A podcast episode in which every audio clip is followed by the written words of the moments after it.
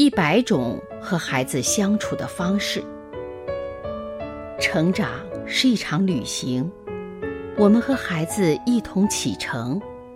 大家好，我是王宇。哈瑞的财富。哈瑞和强尼是朋友，强尼家境富裕，哈瑞的家境却一般。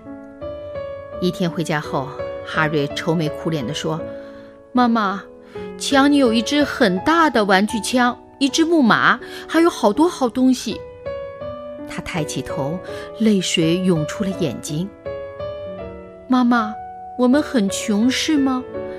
除了吃的和穿的，那些必须拥有的东西我都没有。必须拥有的东西。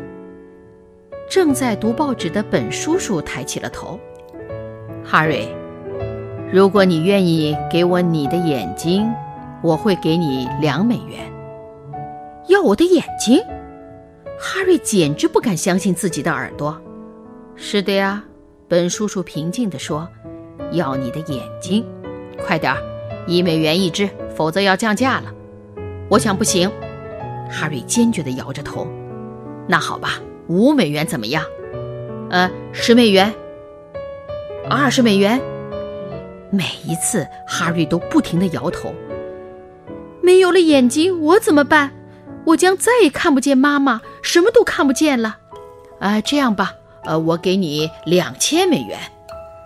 本叔叔继续说着，并从他的口袋里掏出一卷支票。哈瑞站得远远的，大声拒绝。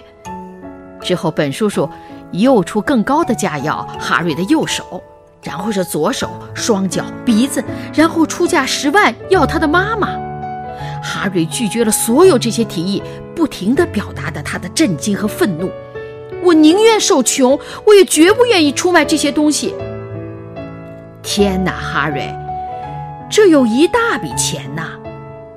本叔叔把所有的数目加起来，一共是三万两千美元。